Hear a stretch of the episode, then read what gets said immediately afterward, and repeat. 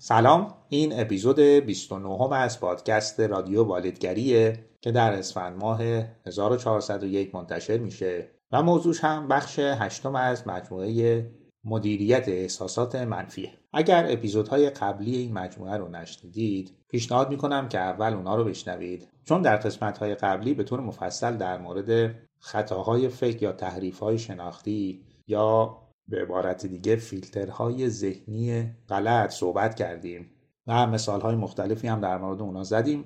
در مورد تکنیک های برخورد درست و مناسب با افکار منفی غلط و ناکارآمد صحبت کردیم و گفتیم حالا که ما این افکار منفی و غلط و نادرست رو داریم چیکار باشون بکنیم و چطوری بتونیم این افکار رو به حالت تعادل در بیاریم؟ چون افکار متعادل احساسات متعادل تولید می‌کنه و در نهایت احساسات متعادل هم رفتار ما رو از رفتارهای ناکارآمد و ناسالم به رفتارهای متعادل میکشونه. موضوعی که تو این قسمت قرار در موردش صحبت کنیم ریشه های افکار غلط و ناسالم ماست. اینکه این افکار از کجا به وجود میان منبعشون چیه و چطوری تولید میشن؟ و چرا هر کدوم از ما یک سری افکار منفی غلط و ناسالم تکرار شونده داریم؟ و همین افکار هم باعث ایجاد احساسات منفی شدید تکرار شونده میشن. پس اگر دوست دارید بدونید ریشه و منبع افکار ناسالم و غلط ما کجاست و از کجا اینا تولید میشن تو این اپیزود در مورد صحبت کردیم. قبل از اینکه این اپیزود رو با هم بشنویم اینو بگم که اگر نیاز به مشاوره و گفتگو در مورد رشد کودک و همینطور کار فرزند پروری دارید می‌تونید به شماره ای که در توضیحات نوشته شده پیامک بدید و یا اینکه در واتساپ پیام بدید تا وقتی تنظیم بشه و من در خدمتتون باشم. تماس می‌تونه هم تلفنی باشه و هم از طریق نرم افزارهایی مثل ایمو یا اسکایپ. اگر آماده اید بریم با هم این اپیزود رو بشنویم.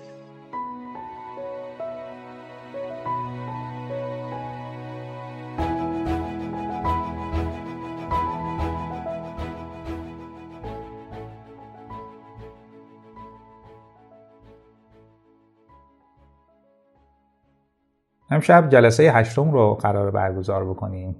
یه خلاصه کوچیک بگم از جلسات قبل. ما دو جلسات قبل بیشترین تلاشمون این بود که بتونیم فکرهای منفی یا فکرهای غلطمون رو شناسایی کنیم و اسمشون هم گذاشته بودیم فکرهای خودکار. گفتم فکرهایی که به شکل پشت سر هم یا به شکل آبشاری تو ذهن ما میان و معمولا فکرهای چون ما در مورد فکرهای منفی و غلط صحبت کردیم و معمولا این افکار یا منفی یا غلطن به همین دلیل احساس منفی می‌تونه شدید در ما ایجاد کنه که این احساس نامتناسب هست با آنچه که اتفاق افتاده یا موضوعی که باعث ناراحتی من شده یا باعث استراب من شده. در مورد این افکار صحبت کردیم. گفتیم که چجوری شناساییشون می‌کنیم و چطوری می‌تونیم باهاشون برخورد درست بکنیم که این افکار اندازهشون مشخص بشه. مثلا اگه میگم هیچ کس من رو دوست نداره این آیا اندازه درستی داره یا نداره؟ یا اگر بگم من تو هیچ کاری موفق نبودم آیا اندازش درست هست یا نه؟ این بچه من همیشه بی نظمه یا بچه تنبلیه آیا این جمله‌ای که من دارم میگم این فکری که دارم میگم فکر درستی هست یا نه؟ ما تو دو جلسه قبل در مورد هفت تا تکنیک صحبت کردیم که از اون طریق می‌تونیم این فکرها رو باشون برخورد درست و برخورد مناسب بکنیم و اندازشون رو مشخص می‌کنیم ما قرار نیست فکر رو کاملا حذف کنیم. قرار اندازش رو مشخص کنیم. اگر میگیم تو هیچ کاری موفق نبودیم این هیچیشو برداریم و مشخص کنیم تو چه کاری موفق بودیم چه کاری موفق نبودیم. اندازش مشخص بشه. بچه من اندازش مشخص بشه. تو چه موضوعی بی نظمه کجا نظم داره؟ همسر من کجا نسبت به من بی احساس کجا احساس نشون میده؟ و این اندازه هاست که هم احساسات من رو به اندازه می‌کنه احساس من رو متناسب می‌کنه با اتفاقات زندگی. بعد اینکه رفتار متناسب دارم رفتار بهتری دارم. رفتار من رفتار واکنشی نیست. من به اتفاقات اطرافم دیگه واکنش نشون نمیدم چون واکنش نتیجه احساس شدیده. من پاسخ میدم به اتفاقات اطرافم. حالا پاسخم می‌تونه همون لحظه باشه. پاسخ من می‌تونه یک روز بعد باشه می‌تونه یه هفته بعد باشه می‌تونه ده روز بعد باشه می‌تونه اصلا یه سال بعد باشه. یا اصلا به این نتیجه می‌رسم پاسخی لازم نیست. من کاری قرار نیست انجام بدم. یا اون موضوع اونقدر در شدت نداشت یا موضوع اصلا اونقدر مهم نبوده که من می‌خوام اصلا کاری انجام بدم. همین کاری انجام ندادم خودش اصلا نوعی پاسخ ها من کاری انجام نمیدم. پس به اندازه کردن احساسات یا متناسب کردن احساسات نتیجه خوبش اینه که من پاسخ درست برای مقابله درست با موضوع یا اتفاقی که هست یا افتاده انتخاب می‌کنم که بیشترین سود برای خودم و دیگران و کمترین ضرر رو داشته باشه. من به خودم و دیگران و روابطم آسیبی وارد نکنم. خب تا اینجا و تو این جلسات ما در مورد افکاری صحبت کردیم که این مقدار بالاست. یعنی چی؟ یعنی افکار رو یه مقدار راحتتر میشه تشخیص داد. مثلا من اینکه میگم این بچه تنبله یا همسرم بی احساسه معمولا این فکرها رو می‌شناسم. یا این که تو ذهنم میان متوجه هستم که میان تو ذهنم. یا تو این جلساتی که در موردش صحبت کردیم بیشتر متوجه شدیم که ما مثلا چنین فکرهایی داریم. شناساییشون یه ذره راحت تره ولی خود این فکرها که تو سطحن یه منبع دیگه دارن زیر که این منبع اونا رو تغذیه می‌کنه. مثل یه چشمه ای که شما می‌بینید ما اون وقتی چشمه رو می‌بینیم اون آب بالا رو می‌بینیم یا اون سطح رو می‌بینیم. ولی این چشمه زیر یک مرحال ممکنه قناتی باشه چایی باشه یا آبهای زیرزمینی بسیار گسترده ای که این چشمه ای که ما ببینیم اون در واقع اون سطحشه که داره میاد بیرون.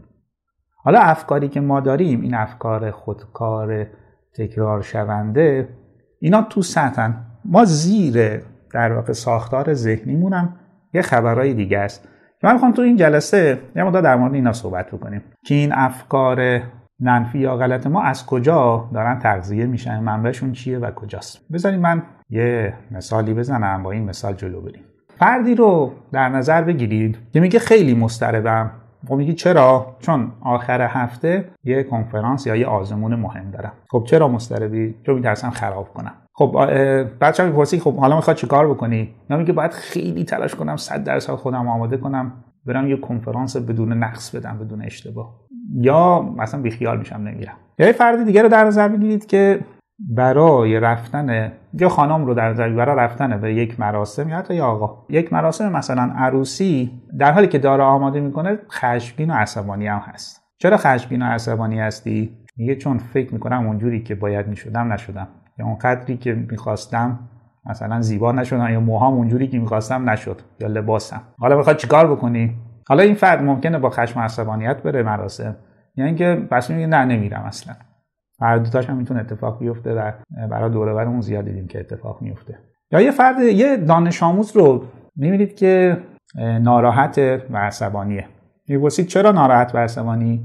میگه که من مثلا شاگرد دوم یا سوم شدم. یا مثلا توی مسابقه ورزشی شکست خوردم و مقام اول رو نیاوردم. یا یه فرد دیگه رو در نظر بگیرید که مثلا یه کارمند رو. میگه که چرا ناراحتی یا چرا عصبانی؟ میگه که مدیر همیشه به من زور میگه. یا یه درخواستایی از من داره که سخته یا برای من مورد پذیرش پذیرش نیست. خب چرا بهش نمیگی؟ میگه نه نمیشه. میترسم از دستم ناراحت بشه. من نه نمیگم. تو اگر ناراحت بشه یا ممکنه اخراجم کنه یا جامو عوض کنه یا دیگه اونقدر رو من حساب نکنه و رابطش با من خراب بشه. نوع فردی در نظر بگیرید که یا می‌بینید اونقدر رفیق و دوست نداره. می‌پرسید تو, تو چرا با دیگران رفاقت نمی‌کنی یا هیچ دوستی نداری؟ میگه که به هیچ کس نمیشه اعتماد کرد. من به هیچ کس اعتماد ندارم. آدما به من آسیب می‌زنن. همین دلیل همیشه خودم رو کنار می‌کشم. و می‌دید من تو ممکنه سر کار یا در واقع تو دانشگاه یا حالا هر چیزی یا هر جایی روابط دوستانه یا صمیمانه رو با کسی برقرار نمی‌کنه.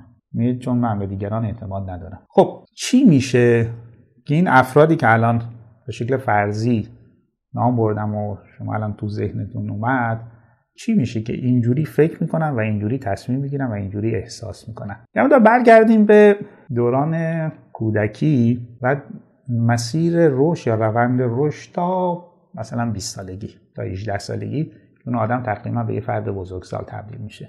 شما یک کودک رو در نظر بگیرید که یک پدر سختگیر و انتقادگر و سرزنشگر داره که وقتی این کودک مثلا نقاشی می‌کشه یا یه کاری می‌کنه. کارش کامل نیست. پدر اونو مورد سرزنش و انتقاد قرار میده. سرزنش و انتقاد شدید. و میگه که من اصلا کار تو رو قبول ندارم. یا اگر مثلا تکالیف مدرسهش خوب نباشه نتیجهش خوب نباشه یا خوب انجام نداده باشه پدر کودک رو تایید نمی‌کنه. و مرتب سرزنش می‌کنه که این چه خطیه چرا اینو غلط نوشتی چرا اینجوری رنگ کردی این چه نقاشیه. فقط زمانی کودک تایید میشه که تکلیفش رو کامل انجام داده. یا خیلی خوب انجام داده. اونجا تایید میشه و مورد نوازش پدر قرار می‌گیره. حالا زمانی که تکلیف رو خوب انجام نداده یا اون کیفیتی که تو ذهن پدره اتفاق نیفتاده پدر علاوه بر سرزنشی که می‌کنه کودک رو ترد هم می‌کنه. مثلا ممکنه یک یا دو روز با کودک قهر بکنه رابطه عاطفیش رو قطع بکنه و کودک یک ترد شدگی رو در خودش احساس بکنه. به خاطر یک عمل کرد یا یک تکلیفی که مورد نظر یا مورد پسند پدر نیست. حالا همین کودک رو در نظر بگیرید. یه مادری داره که این مادر مرتب کودک رو تهدید به ترک می‌کنه. که من یه روز آخر شما رو ول می‌کنم میرم و از این حرفایی که براش شنیدیم. و از طرفی کودک رو نسبت به رابطه با آدمای دیگه میترسونه و یک بیاعتمادی ایجاد می‌کنه. و حرفش هم معمولا اینه که هیچ موقع به کس اعتماد نکن. با هیچ کس دوست نشو. آدما بهت آسیب می‌زنن آدما سرت و کلا می‌ذارن چیزاتو می‌گیرن. هیچ موقع هیچ رازی رو به هیچ کس نگو. سعی کن هیچ موقع دوست اگر بچه چیزی هست دوستاتو خونه خونه نیار. هیچ کس نباید از زندگی تو خبردار بشه یا زندگی ما. چون آدما قابل اعتماد نیستن. و مادر اینقدر این جمله ها رو گفته که در ذهن کودک دیگه نشسته که آدما قابل اعتماد نیستن. حالا همین کودک البته اینم بگم که یک زندگی می‌تونه به این شدت باشه یا نباشه. ولی ما یک کودک رو در نظر گرفتیم که چه اتفاقی می‌تونه براش بیفته یا یه فرد چه اتفاقی در طول رشدش می‌تونه براش اتفاق بیفته. این کودک یک خواهر یا برادر بزرگتر داره که جسم این کودک رو مورد تمسخر قرار میده. مثلا این چه دماغی داری؟ چرا گوشات اینجوریه؟ چرا موهات فره؟ این چه موییه؟ چرا لاغری؟ چرا چاقی؟ یه فکری برای مثلا گوشات بکن یه فکری برای شکمت بکن. اینقدر لاغری نشکنی. این جمله ها همه ما شنیدیم و حالا اگه کسی در مورد خودمون نگفته در مورد دیگران زدن و خیلی هم شنیدیم خیلی. یکی از دلالی که تو ایران این همه هر آدم دنبال عمل زیبایی هستن همینه دیگه. نه اینکه عمل زیبایی بده ولی وقتی که به شکل افراطی اتفاق بیفته ریشش اونجاست. پس یک برادر خواهر بزرگتری هم هست که کودک رو به خاطر جسمش اندامش داره مورد تمسخر قرار میده. و یک احساس نقص یک احساس شرم رو به تدریج در در واقع این کودک ایجاد کرده که نسبت به بدن خودش نسبت به صورت و قیافه خودش نسبت به اندام خودش احساس شرم و خجالت و نقص داره. الان یک کودک رو ما داریم که چند تا نتیجه گیری کرده. یک نتیجه گرفته که من فقط وقتی کامل باشم و عمل کردم دقیق و کامل باشه و بدون نقص باشه مورد پذیرشم. چرا؟ بابام اینو گفته. یعنی بابام اینو بهم ثابت کرد. که اگر می‌خوام انتقاد نشه ازم مچمو نگیرن سرزنشم نکنن تهدیدم نکنن تردم نکنن و بعد مورد تحسین قرار بگیرم باید یک عملکرد خیلی عالی داشته باشم کامل. یا اگر می‌خوای مادرت رو راضی نگهداری که در امان باشی تو رو ترک نکنه باید کاری کنی که از تو راضی باشه. و تو رو بپذیره. همیشه سعی کن مادرت رو راضی نگهداری یا فقط وقتی که زیبا و جذاب و, و بدن بدون نقصی داشته باشی تو مورد پذیرشی و دوست داشتنی. و یا آدما قابل اعتماد نیستن. اگر می‌خوای از خودت محافظت کنی باید از آدما دوری کنی. آدما قابل اعتماد نیستن. پدر یه پیام دیگه هم بهش داده به این کودک. و اونم پیام این بوده که تو در حالی که باید یک عمل کرده بدون نقص داشته باشی باید سعی کنی از دیگران هم بهتر باشی. یعنی پدر مرتب منو با دیگران هم مقایسه می‌کنه و میگه تو باید از دیگران از فلانی و بهمانی از پسردایی تو دختر عمو تو اینا هم بهتر باشی. تو اگر بتونی اونا رو شکست بدی که دیگه فوق العاده است. اونجا مورد پذیرش منی من تحسینت می‌کنم. من اونجا نوازش رو بهت میدم. که از دیگران بهتر باشه شکستشون بدی. تو شاگرد اول بشی تو بازی شکستشون بدی تو فوتبال تو ورزش شکستشون بدی.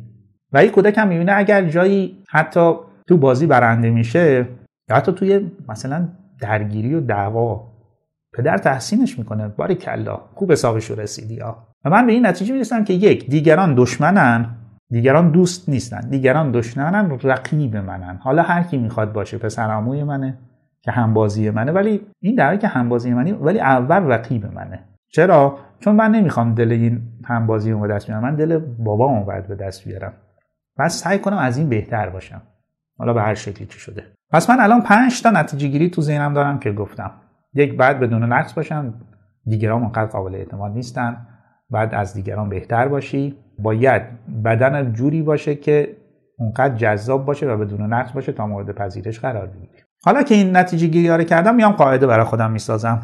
قاعده های زندگی من آروم آروم خودشون رو می‌سازن. حالا این می‌تونه از حتی یک سالگی شروع بشه و به تدریج ساخته و ساخته میشه مثلا من تا 18 سالگی تا 20 سالگی من تمام قواعد زندگیمو ساختم دیگه. و بعد از اون دیگه بر مبنای اون زندگی می‌کنم. حالا کار روان درمانی چیه؟ حالا روان درمانی چه بریم مراجعه کنیم یا خودمون یه کاری برای خودمون انجام بدیم؟ کار روان درمانی. یا اصلا این دوره‌ای که برگزار کردیم. هدفش اینه که آنچه که من نتیجه گیری کردم در طی 18 یا 20 سال اول زندگی و بعد قواعدی برای خودم ساختم و بر اساس اون قاعده ها دارم زندگی می‌کنم یک بار بیام اینا رو زیر سوال ببرم. شناساییش کنم زیر سوال ببرم که آیا درستن یا نه؟ آیا اون زندگی و کیفیتی که برا من که من از زندگی انتظار دارم اون کیفیت رو برا من ایجاد می‌کنه یا نه؟ اگر نه من باید تجدید نظر کنم. اگر اوکی که هیچی. من نتیجه گیری درست کردم. من الان میام قاعده می‌سازم. قاعده اولم. همه کارات رو درست انجام بده. اگر می‌خوای مورد پذیرش قرار بدی. قاعده دوم. اگر نمی‌تونی کامل انجام بدی و درست و با کیفیت بالا انجام نده. قاعده سوم. اگر دوتا راه اول جواب نداد برو سراغ راه سوم. تقلب. تقلب کن. معلم من معلم سختگیریه. انشا می‌خونم سرزنش می‌کنه. نقاشی می‌کشم سرزنش می‌کنه. انتقاد می‌کنه. من به این نتیجه می‌رسم که دوتا راه اول جواب نمیده. من نمی‌تونم کامل باشم نمی‌تونم انجام ندم. راه سوم چیه؟ خب مامان یا بابا تو بیا برای من نقاشی بکش یا تو بیا انشا بنویس تو بیا ریاضی ها رو حل بکن.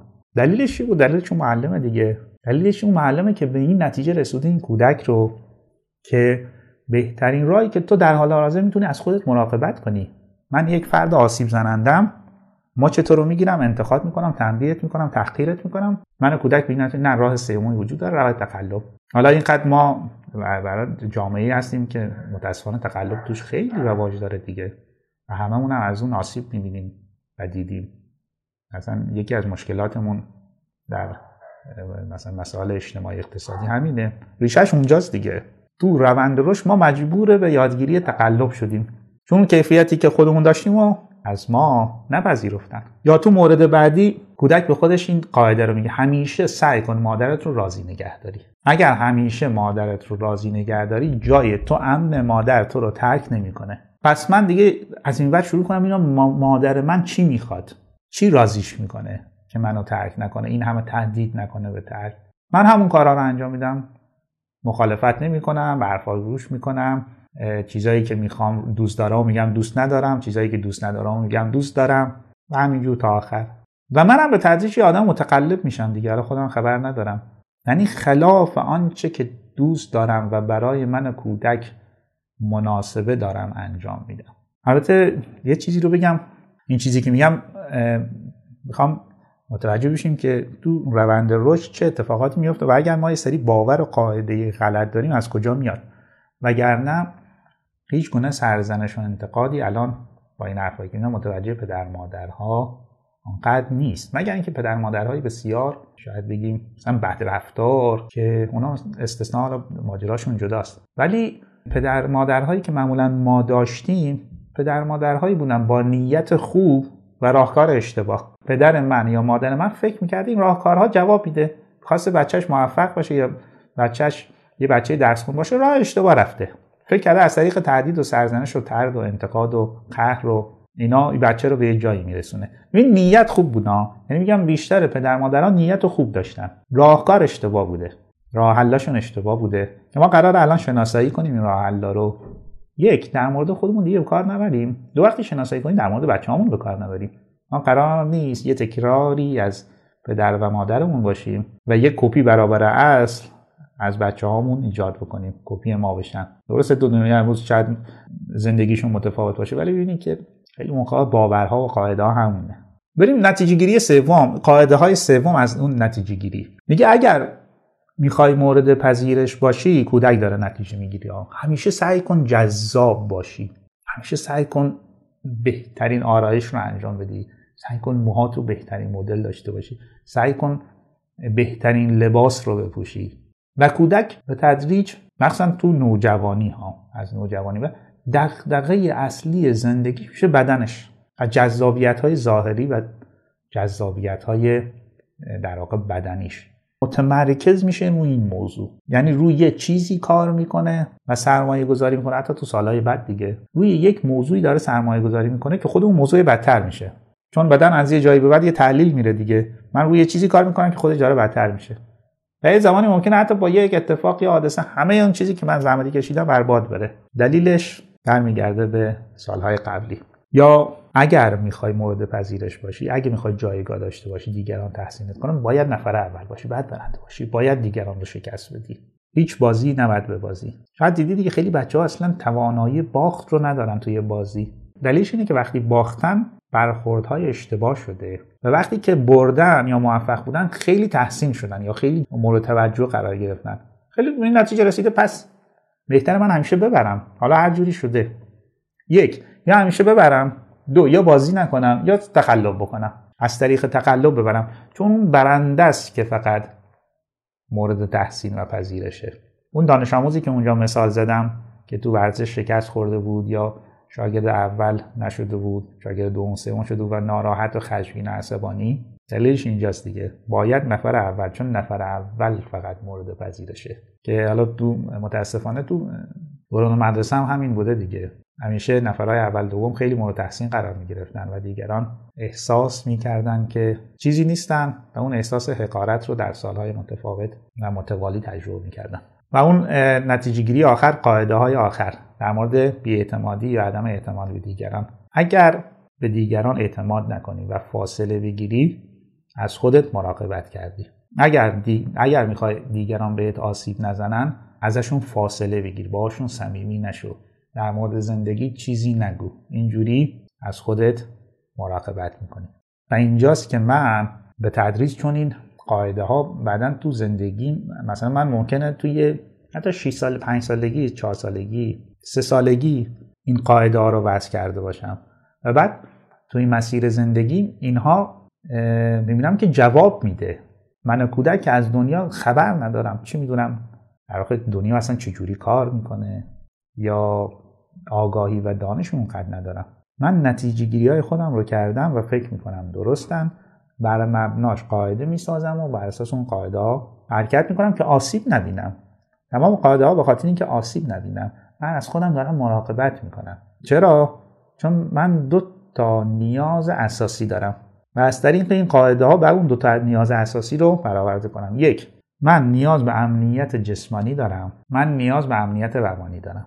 امنیت روانی و عاطفی. من باید کاری کنم که تنبیه نشم. من باید کاری کنم مثلا حالا دوران قدیم اینجوری بوده. گرسنگی نکشم. من قرار کاری بکنم که حالا خیلی عمیق‌تر مثلا زنده بمونم. و توی نیاز به امنیت روانی عاطفی من باید کاری بکنم که مادرم منو ترک نکنه. من کاری بکنم که پدرم نوازشش رو از من نگیره. من کاری بکنم که دیگران روابطشون رو با من قطع نکنن. من باید کاری بکنم خواهر برادرم منو بپذیرن. تو جمع خودشون راه بدن. و من میان قاعده ها رو می‌سازم که از خودم مراقبت کنم این دوتا نیازم رو برآورده کنم.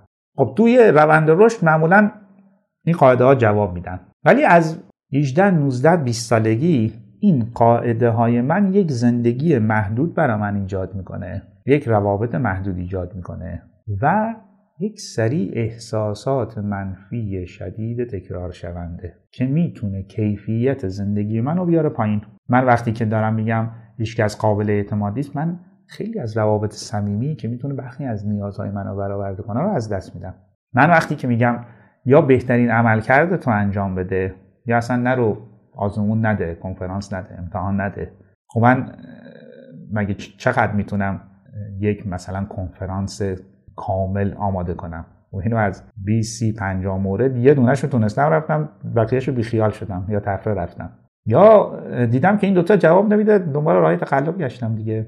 من یه مثلا مقاله آماده کردم مال خودم نیست. ولی استاد منو تحسین کرده بابتش. من از راهی دارم پول در میارم که راه سالمی نیست ولی دارم بابتش تحسین میشم. بذار یه داستانی براتون بگم. یه خانومی بود که شوهرش رفته بود تو کار قاچاق و درآمد خیلی خوبی هم داشت. من گفتم که حالا شما با کار قاچاق همسرتون راحتید.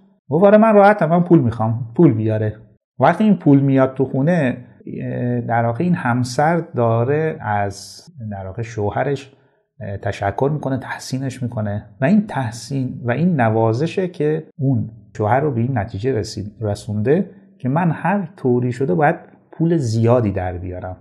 چون از طریقش نوازش می‌گیرم. حالا از دوتا راه اول نمی‌تونم. از راه سالم نمی‌تونم بهتره برم. از راه نادرست یا در واقع همون تقلبی که گفتیم توی کودکی می‌تونه شکل بگیره. من از راه های میانبر برم به این هدفم برسم. چون اونجا دارم نوازش رو می‌گیرم دارم تحسین میشم. چه عواقبی برا من داره؟ حالا موضوع خیلی برام مهم نیست. من الان داره نیازم برآورده میشه. خب این قاعده ها این باورهای عمیق من اینا همون منبع یا چایی هستن که افکار تکرار شونده برای من ایجاد می‌کنه. یعنی منی که مثلا موضوع زیبایی و جذابیت های ظاهری برام خیلی مهمه و به این نتیجه رسیدم که بهترین خودت رو همیشه نشون بده از نظر زیبایی بدنی و جسمانی اگر جایی این اتفاق برا من نیفتاد و جایی من مورد توجه قرار نگرفتم من به هم میریزم من عصبانی میشم من ناراحت میشم. و این فکرها میاد سراغم. نه اون قدم است که جذاب نیستم. هیچکس من دوست نداره کسی به من محل نذاشت. من مثلا خیلی هم مثلا جایگاهی ندارم. این فکرها میاد سراغم و این احساسات رو برا من شدیدتر می‌کنه. دلیلش همون قاعده است دیگه. همیشه باید جذاب باشی. از طریق جذابیت تو پذیرش می‌گیری.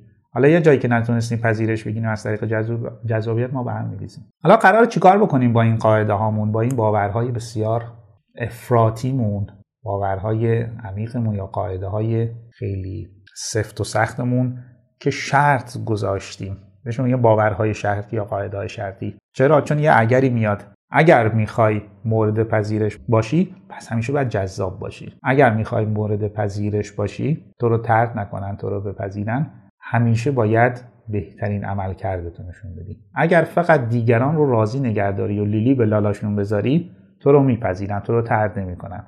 از تو انتقاد نمی‌کنن. من پس من آدمی میشم که همش لیلی به لالای دیگران می‌ذارم. به هیچ کس نه نمیگم. هر کی هرچی می‌خواد من براش انجام میدم. هر کاری می‌خواد من براش انجام میدم. نه نمیگم دیگه. چون یه اگر گفتم اگر دیدی به لالاشون بذاری نه بهشون نگی تو رو میپذیرن. تو رو خرابت نمی‌کنن. تو رو تردت نمی‌کنن. حالا ما قرار چیکار بکنیم با این باورها و این قاعده هامون؟ ما قرار اینا رو زیر سوال ببریم. باشون در واقع چالش بکنیم. یعنی من یک اول قاعده رو باید پیدا بکنم دیگه. من قاعده هام چیه؟ دو بعد قاعده رو پیدا کردم یا این باور رو پیدا کردم. اولین سوالی که باید بپرسم اینه که این باور واقعا چه سود و زیانی برا من داره؟ کجاها به من سود رسونده و کجاها به من زیان زده؟ تا الان چه فرصت هایی رو برای من به وجود آورده و چه فرصت هایی رو از دست از من گرفته؟ این باور چقدر تونسته کیفیت زندگی من رو بیاره بالا؟ اگر این باور رو کنار بذارم یا به تدریج اصلاحش بکنم چه موقعیت های دیگه ای رو می‌تونم در زندگی تجربه بکنم؟ البته نگفته نمونه یعنی اتفاقات عجیب غریب نمیفته همیشه من میگم تدریجی اگر من این باور رو به تدریج کنار بذارم به تدریج کیفیت زندگی من چجوری می‌تونه بشه؟ به تدریج. چون چیز ساده ای نیست. من چهل ساله پنجاه ساله. من با این باور با این قاعدم زندگی کردم. اگه می‌تونم فردا. خیلی راحت بذارمش کنار نه. ولی من به تدریج می‌خوام روش کار بکنم به تدریج بذارمش کنار. پس اول باید بدونم که چه سود و زیانی برام داره. دو یه متوجه بشم از کجا اومده. من یه ذره سرچ می‌کنم یه ذره فکر می‌کنم این باور من از کجا اومد؟ که من اینقدر نسبت به بدنم به صورتم حساسم. اینقدر نسبت به عمل کردم که همیشه باید خوب باشه یا اصلا انجام نمیدم اینقدر حساسم. یه ذره پیدا می‌کنم مثلا بابام اینجوری بود مامانم اینجوری بود. معلمم باعثش بود یا عموم باعثش بود. با عموم اینجوری رفتار می‌کرد. من پیدا می‌کنم ولی خیلی با اون کسی که این کار کرده یا به وجود خیلی کاری ندارم. چون اصلا نمی‌دونسته چیکار می‌کنه فکر می‌کرده که بهترین کارو داره انجام میده. ولی من الان فهمیدم از اونجاست. پس بهتره یه مقدار بیام قاعده رو زیر سوال ببرم و تعدیلش بکنم متعادلش بکنم. و این بایدها رو تو باید همیشه بهترین رو داشته باشی. اگر می‌خوای دیگران تو رو ترد نکنن حتما باید بهترین عمل کرد رو داشته باشی. من این رو زیر سوال ببرم و تبدیلش کنم به جملات متناسبتر با زندگی خودم. مثلا اگر تو می‌خوای مورد پذیرش دیگران باشی باید بهترین عمل رو انجام بدی. همین جمله رو من می‌تونم تعدیلش بکنم.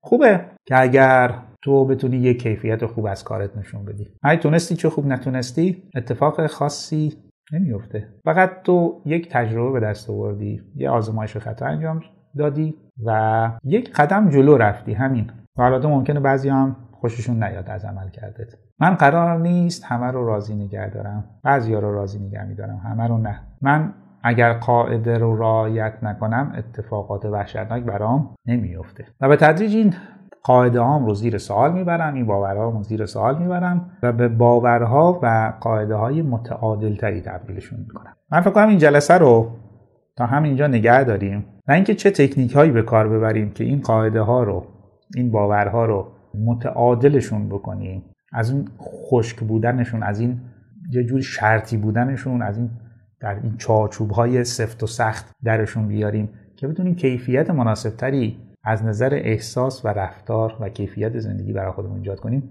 بذاریم تو جلسه بعد در مورد تکنیکاش بیشتر صحبت بکنیم. پس یه بار دیگه بگم آنچه که ما فکر می‌کنیم و احساس می‌کنیم فکر منفی و غلط و احساس بد و شدید منبعش جایی دیگه از زیر که اون باورهای یه جورایی این باورهای بنیادی و عمیقیه که باعث شده ما یه سری قاعده غلط و یک سری باور غلط در ذهنمون شکل بگیره. این باورها و قاعده ها ما رو تا 18 19 20 سالگی مراقبت می‌کردن. ولی از 20 سالگی به بعد می‌تونه یک زنجیری بر پای ما باشه که کیفیت زندگی ما رو بیاره پایین.